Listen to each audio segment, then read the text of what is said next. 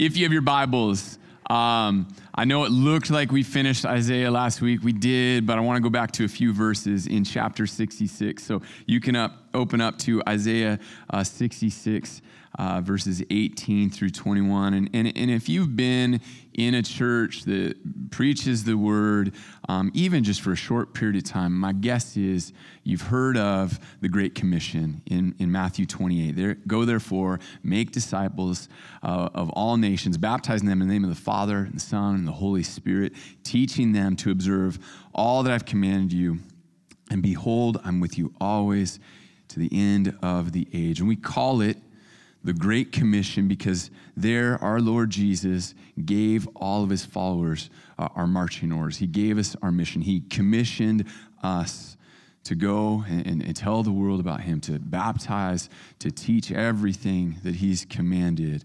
Um, and, and, it's rightfully so called the Great Commission, but it's not like it's the first time in Scripture that we have heard uh, about God telling his people to go to the nations, to telling them that they're to be a light to the nations. Um, throughout the Old Testament, we, have seen that God uh, told his people, You're to go, you're to represent me to the nations. The nations are going to know from you uh, about my greatness, they're going to hear about my great name. And we've seen Isaiah, though, that man, they failed like over and over and over again. So, Isaiah 66, 18 through 21, uh, some have called this the Great Commission of the Old Testament. Um, and I want you to see three things in it today uh, that God will gather the nations to himself, that God will send his people to declare his glory, and that God will be glorified. So, let's jump into verse 18. Says, For I know their works and their thoughts, and the time is coming to gather all nations and tongues, and they shall come and shall see my glory. And I will set a sign among them. And we've read many different times in, in different ways throughout Isaiah about the nations. I think the nations are mentioned 79 times in these 66 chapters. So God's desire for the nations to come uh, to him, it's pretty hard to miss as you go through the whole book of Isaiah. One of my favorite pictures is uh, when, when, God describes the, the, the highway that, that, that, there will be for, for the people to stream to Him from the nations, that people will come in droves to God. And in verse 18, he says, They'll, they'll come and they shall see my glory.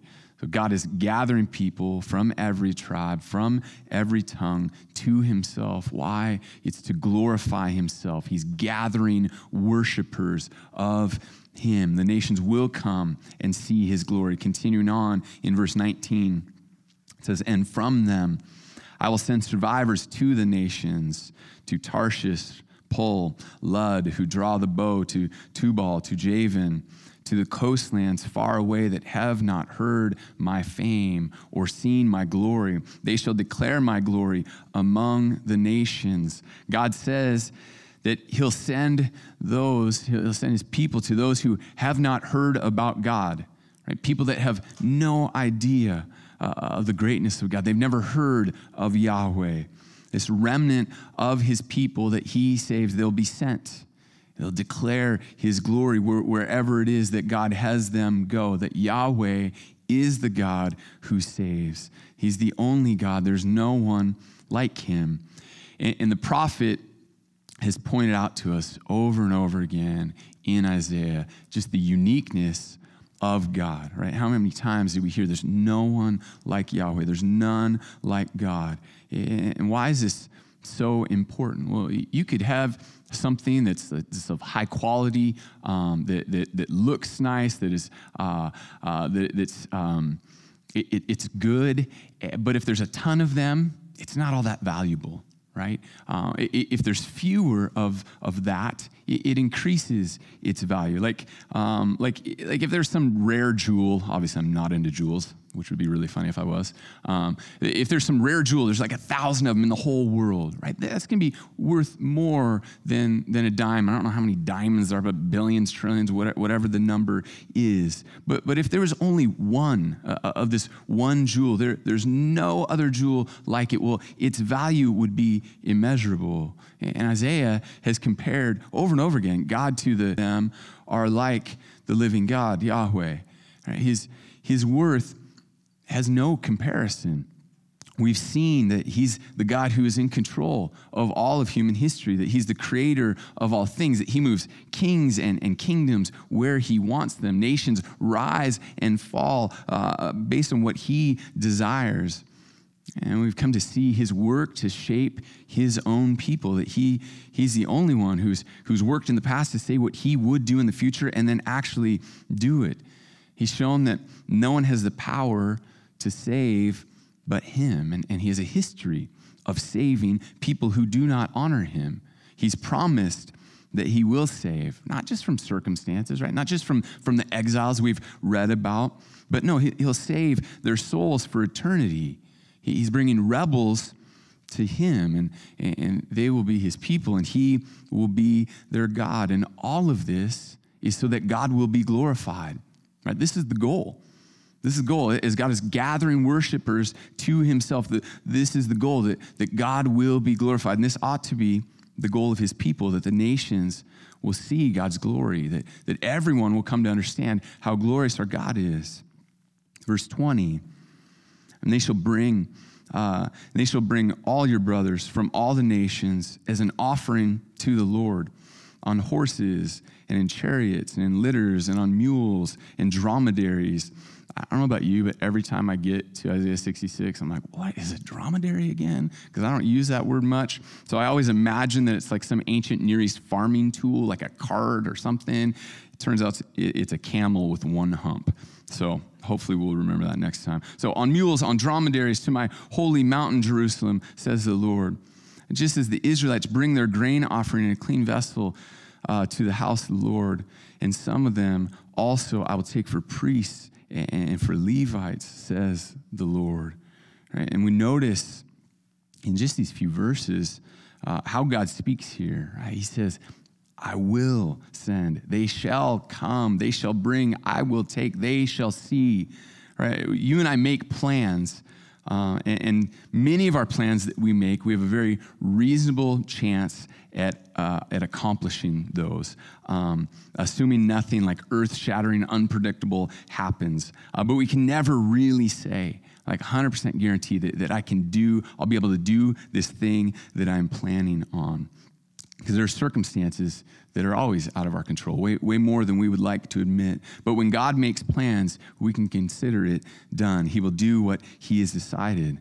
So God will gather the nations to Himself. So let me just help us see a little bit, like globally, what God has been doing, um, even uh, in, in the not so distant past. So in 1949, uh, when China became a uh, communist country, there were approximately 750,000 followers of Christ, right? Huge country, not, not that many people that were following Jesus. Today, 70 years or so later, there are 85 million followers of Jesus in China, and, and that number just keeps growing. Uh, it's only, though, about 6% of the country. Obviously, China is huge, tons and tons of people.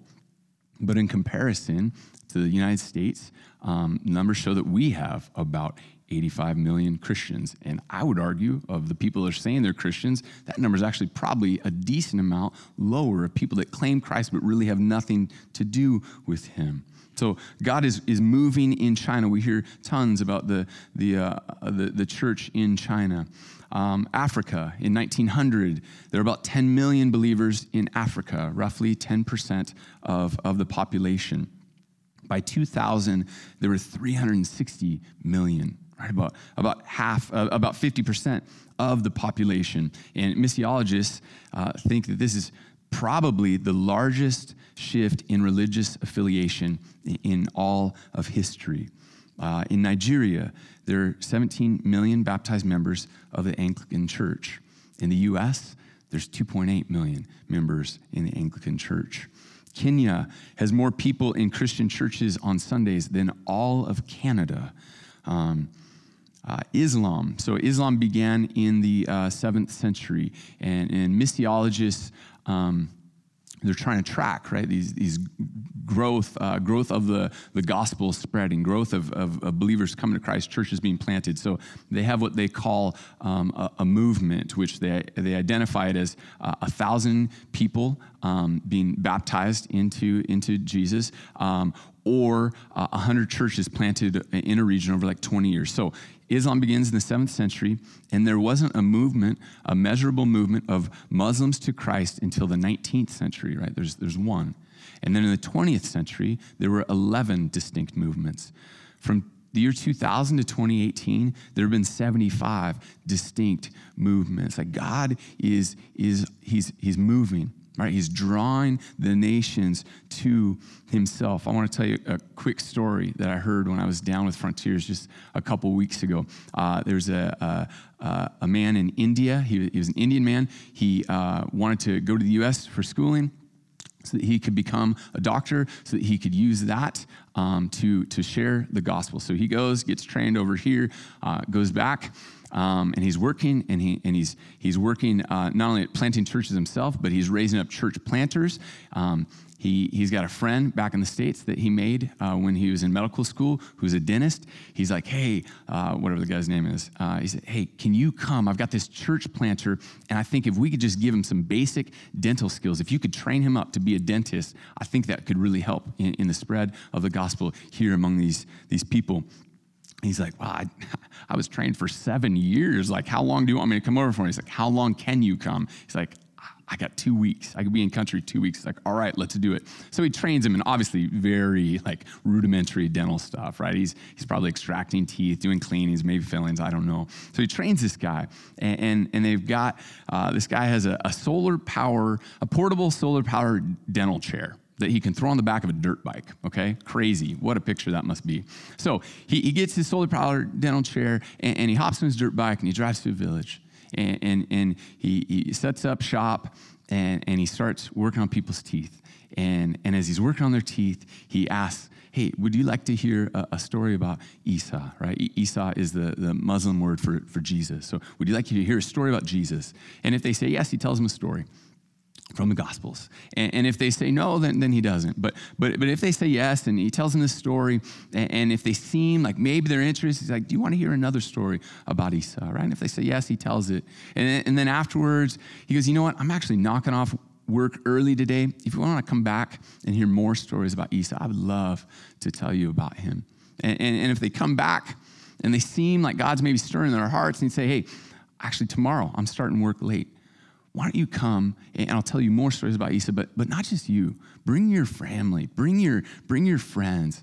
And then, and then if they would come, he'd tell them, and, eventually he'd start, he'd start uh, studying the Bible with them. And then eventually there, there'd be people that come to Christ and they get a church started and he'd help, he'd help raise up this, this little fledgling church. He'd get them connected with the, the nearest local church that could support them. And then once, once he felt like they were in good hands, then he'd move on with his solar powered portable dentist chair on his dirt bike and, and start over in, in, the next village. Like God is, is on the move. And, and, and, we can talk, I can tell stories after story, right? We, we can talk about numbers, we can talk about movements.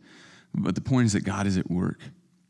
I think it's easy for us, it's easy for me in the States to look around at the landscape of, of Christianity in our nation and be pretty discouraged.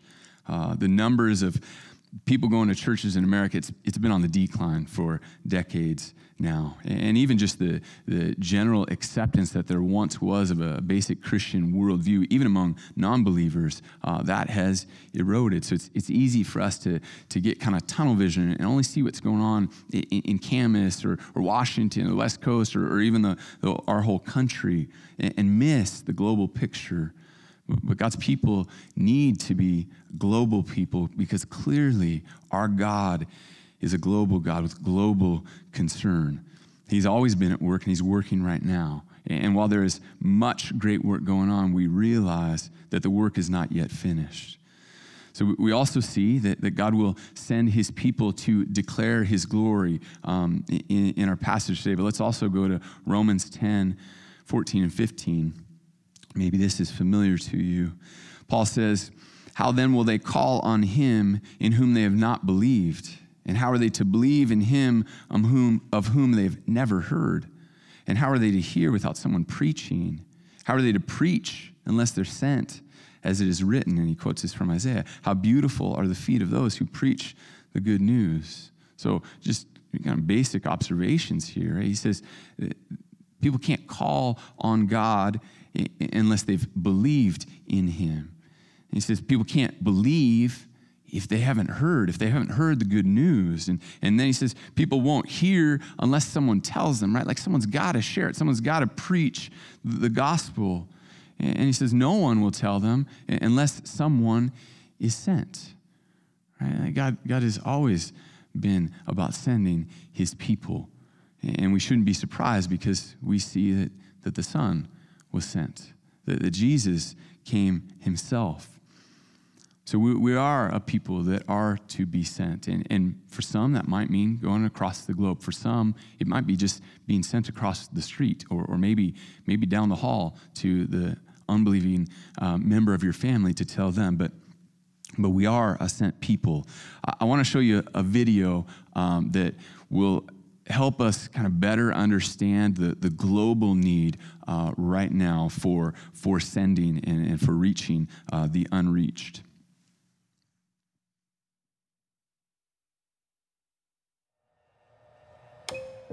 In the beginning, God created everything.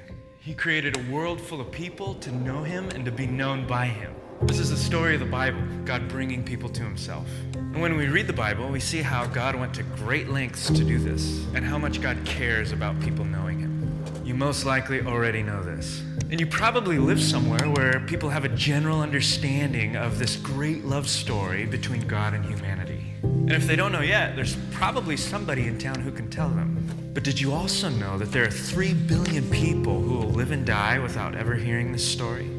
Not because they don't care, but because they don't have a choice. Nobody ever told them that once upon a time God became a human just like them, so that he could teach them how to know their Creator. 40% of the world doesn't know this, and they won't know this. Not unless something changes, not unless someone goes to tell them.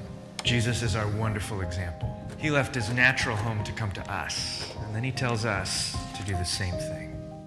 Because we love Jesus and care about the same things that he cares about, we care about this that the whole world would know him, that every tongue, tribe, and people group would come and be able to worship him. So the question is are we doing this? Going out into the world to bring the gospel to every tongue, tribe, and nation?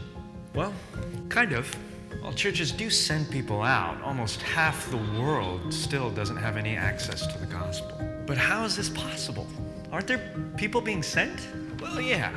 There are about 400,000 people serving across the world today. But only 3% of them are actually going to the 40% who have never heard about Jesus. The other 97%, they're going to places that have already heard about Jesus. There's an imbalance. That imbalance leaves only one person for each 250,000 people who have never heard about Jesus. Put another way, we have a spirit led calling to rethink our focus. When you look at how we use our resources, such as money, the picture doesn't look that much better. To be specific, Christians around the world are giving about 2% of their income to Christian causes. And less than 7% of that is going to cross cultural workers. And of that cross cultural giving, only one one hundredth of that 0.1% is actually going to those working with the 3 billion people who don't know Jesus, have no church, or any Christian neighbors. The other 99% of all cross cultural giving goes to the rest of the world that already has Christians, Bibles, and churches. Are you seeing the imbalance? Only 3% of our workers, with only 1% of our cross cultural finances, are going to the 3 billion people who have never heard about Jesus. So we have to ask ourselves are we okay with this? We want those 3 billion people to hear about the kingdom of God and how much God loves them. There are 17,000 ethno linguistic groups in the world, people who share language, culture, and common history. 7,000 of them are considered unreached people groups. These are entire cultures who have never heard the amazing story of how Jesus loves them and came to save them. God has called us to pay attention to this, to love and care for the same things that He does. He put this desire on our heart to see the unreached reached with the amazing story of the love of God. We want to see lasting local church planting movements begin among these people groups that brings renewal and transformation among these cultures and societies. Why? Because God has moved our hearts to see the gospel transform whole societies among the unreached. We know this task is bigger than us. Many of the areas that are in need of the gospel are difficult and resistant places. It isn't something that can be accomplished overnight, but by the power of the Spirit, we endeavor to preach the gospel where Christ is not known so that God can be worshiped by all peoples. Mm-hmm. And I, I don't show you that, or I hope I'm not trying to say anything today to guilt anyone. I mean, if, if, the Holy Spirit convicts you, that that is different. I'm not trying to guilt us and say, you know, that, that we need to do all this or that. But but I am trying to help us understand, like what what globally what's going on and, and where are people that, that do not know that have really no chance of hearing because no one is there to tell them and, and certainly we need people all over the world preaching about Jesus. We need, we need Christians where there is already Christian witness. We need Christians in Camas and Washougal and Vancouver, right? Not every believer will go across the globe, but some will, right? Some, some must. Uh, he, he just referenced this in that video there. This is, this is Paul's ambition in Romans 15, 20, and 21. He says, And thus I make it my ambition to preach the gospel where Christ, uh, not where Christ has already been named, lest I build on someone else's foundation. But as it is written, those who have never been told of him will see, and those who have never heard will understand. The need is great for the gospel to be preached all over the world, which means that, that people must be sent right? And there's, there's not enough in these unreached places, right? Which means uh, less than, than 2% of the population is, is, uh, is Christian and, and uh, has the opportunity to, to talk about Jesus. Um, but it isn't like there aren't enough Christians in the world uh, to share with the unreached. Um, there are about 92,000 Christians globally for every one unreached people group, or, or maybe that doesn't help you because 92,000 is such a big number. Uh, but this one shocked me when I heard this last week. There are 23 Bible believing churches in the United States for every Starbucks. Isn't that crazy? like it seems like there's Starbucks everywhere. Man, we don't have a shortage of churches and Christians that can help uh, spread the news of Jesus. Andrew Murray, uh, 100 years ago, said this as we seek to find out why, with such millions of Christians, the real army of God that is fighting the hosts of darkness is so small, the only answer is a lack of heart. Right? He's like, look at all the Christians there are. Why are there so few? going? Why are there so few ready to, to share about Jesus? He says, the enthusiasm of the kingdom is missing, but this is the kicker. He says, and that is because there's so little enthusiasm for the king. I just think, man, isn't that so true? It's probably, it's got to be the root, I think, of, of almost all of our problems. I say I love Jesus. My guess is you say you love Jesus. And there's so many other things we love, right? There's so many rivals for the throne in our lives. Or, or, to use Andrew Murray's words, there's so many rivals that we're enthusiastic about. Uh, our problem or our need isn't so much that we need more passion for missions. Uh, our problem is Christ isn't all that great to us. I think Murray is spot on. Where I lack passion for God's kingdom, for sharing the gospel here or, or across uh, the world, it's because I lack passion for the greatness of Jesus. It's really hard to have a heart for, for an unreached people group that, that you, you've never heard of, or maybe you've read some things about, but, but if you don't have that connection, it seems nearly impossible to have a heart. And what we need a heart for is, is for God to be glorified, like we see all throughout Scripture. And, and I realize so often I, I just I lack I lack enthusiasm. I lack the passion to see God glorified. But fortunately, God doesn't lack passion for his glory. He will be glorified. And so I'm going to I'm to read a bunch of different verses to you uh, about God and his desire to be glorified. Um, and I, just want you to take these in. If, if you need to close your eyes to hear better, that's great. The, the verses will be on the screen if that's helpful. But, but I just want us to I just want us to hear um, what God says about his glory throughout Scripture. Ephesians chapter 1, verses 4 and 6 even as he chose us in him before the foundation of the world, that we should be holy and blameless before him. In love, he predestined us for adoption to himself as sons through Jesus Christ, according to the purpose of his will, to the praise of his glorious grace, with which he has blessed us in the beloved. Verse 12, so that we, who were the first to hope in Christ might be to the praise of his glory. In him you also, when you heard the word of truth, the gospel of your salvation, and believed in him, were sealed with the promised Holy Spirit, who is the guarantee of our inheritance until we acquire possession of it to the praise of his glory.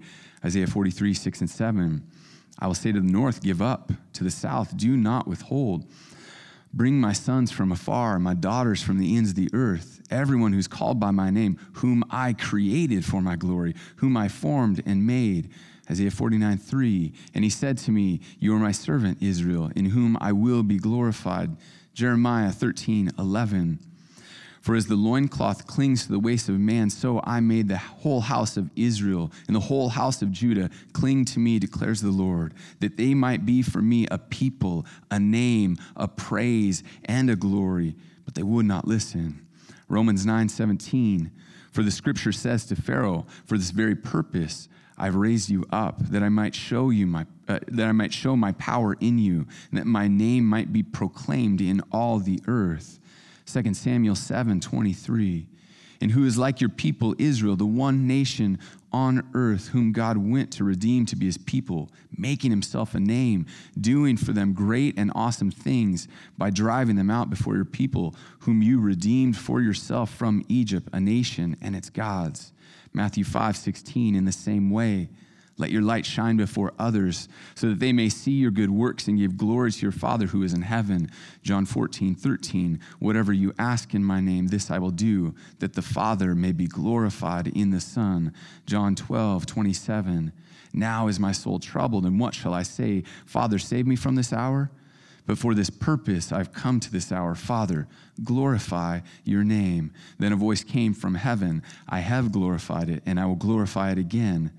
1 Peter 4:11 Whoever speaks is one who speaks oracles of God. Whoever serves is one who serves by the strength that God supplies in order that in everything God may be glorified through Jesus Christ. To him belong glory and dominion forever and ever. Amen. John 17:24 Father I desire that they also whom you have given me may be with me where I am to see my glory that you have given me because you loved me before the foundation of the world. Habakkuk 2:14 For the earth will be filled with the knowledge of the glory of the Lord as the waters cover the sea. And lastly, Revelation 21:3 the city has no need of sun or moon to shine on it, for the glory of God gives its light, and its, uh, and its lamp is the Lamb. That's not even close to all the scripture that talks about God's glory. God cares deeply about his glory. If I said, I want to be glorified, you'd be right to call me arrogant, but not so with God. He's completely worthy of glory. Right? Just like it's, it's right to, to enjoy a beautiful sunset, to just stare at it and, and take it in. Just like it's right to, to go to the Grand Canyon or to uh, Glacier National Park or Yellowstone or Bryce Canyon or, or even the Gorge and, and just marvel at the beauty there, to take in the grandeur. These places are, are worthy of making trips to and having postcards printed and magnets and whatever else they sell to, to recognize how beautiful it is. It is totally right that God is on a mission to glorify himself in this world, that he's gathering worshipers of him because Christ is the greatest treasure in the world. He's worthy of us treasuring him in our hearts, in our minds, in our actions. He's worthy of us treasuring him in how we talk and how we work, treasuring him in, in friendships, in our schooling, careers, families, so on and so forth. He's worthy of being treasured in every part of our lives. And he wants, he wants that from all peoples. Right, that there will be this diverse group of people gathered from every tribe and tongue, treasuring the king. The end goal is that God is glorified. And we see that in, in 66, 18 through 21. Right, that, that, he's going to do this, that he's going to gather them, that, that, that these are his people, right? Therefore, they're, they're people that have been saved from sin, right? And, and stick with me here. You, you, notice in 66, 18 through 20 that, that, that saving them, it doesn't say that that's the end goal. The, the end goal is that God is glorified, right? Now, that happens when people get saved right? That works out really well for us, for all who are saved. It, it's God, and He has this, this hunger, and rightly so, to be glorified. And that happens by Him saving sinners, by Him gathering a people to Himself. Right? But the stated goal here is, is that He gets the glory. He gets glory when the nations come to him. He gets glory when, when as Paul says it in Ephesians 2 3, when we go from being a, a child of wrath, and, and then in 2.10, he says, to this new creation in Christ. So God has a deep conviction and passion. He, he's on mission to glorify himself. And if he cares so deeply about that, shouldn't we as his people? So here's a great way to start praying I start praying, God, will you increase my passion, my longing for your glory? Will you multiply this, this hunger for you to be glorified? Will you grow my enthusiasm for the world to correctly see you, Jesus, so that you're glorified?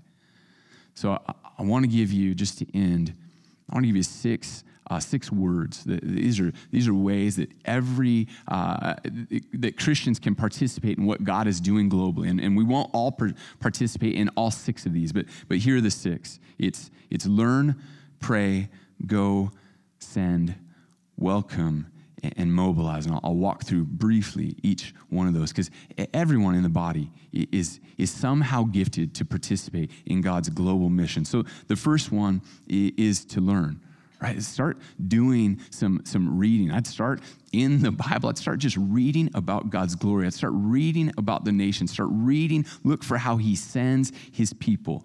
Uh, there are great books that you could start reading. I've got one here. Whoever wants to come and take this from me, this is Let the Nations Be Glad by John Piper. Uh, another way to learn, um, January 21st and 22nd, is Mission Connection. It's uh, a mission conference that is free. You do have to register beforehand, but it's free to people. It's, I think it's the biggest um, mission conference on the West Coast, and, and, it happens every year. We're so lucky that, that we're, we're nearby it. Um, another way to learn, if, if you're in a small group, one of our community groups, or, or, or there's some other small gathering, and, and you want uh, like some curriculum, there's a couple resources I could give you uh, for a small group to go through together. But, but this learning will help grow your hunger for God to be glorified among the nations. The, the next one is pray. And this is, this is one of the most powerful ways that we can be a, a, part of what God is doing globally. And, and my guess is for most Christians, it's probably one of the ways that, that we're weakest is praying for what God is doing, asking Him on behalf of the nations to, to move. Um, we have missionaries out on the back wall here. Um, we've got our missions board, and, and, you can find out how to sign up for their updates, and you'll get regular updates, and that will help fuel your prayer because maybe you're like, I just don't even know how to pray. Man, get their updates. It will help you. Uh, from time to time, we'll have prayer guides for, for different ways to pray for the world. Um, if you're interested too, I have a prayer app that I just got that's uh, it's focused on the Muslim world. And I'd love to share that with you. So let's pray. The next one is go. And obviously, not everyone will go, uh, will get on a plane and, and, and fly across the globe. We, we certainly need people that are back home supporting for sure, but there also must be some people that go to tell the nations. Maybe that'll be short term. Um, maybe it'll be several short term trips. Um, maybe for, for some of you that are getting ready for college or in college, maybe that'll be right after college.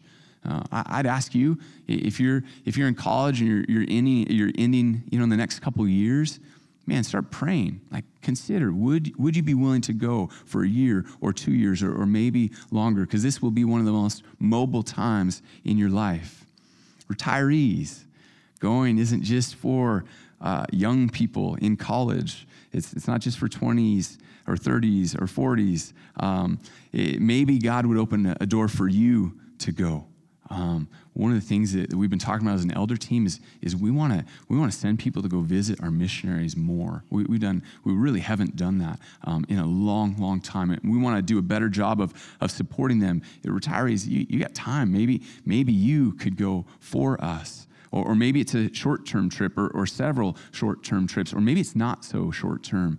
Maybe God's going to use the skills that you honed over years and years and years in your career, and maybe He wants to use that overseas. The next way is, is send, and it takes a massive support team to send.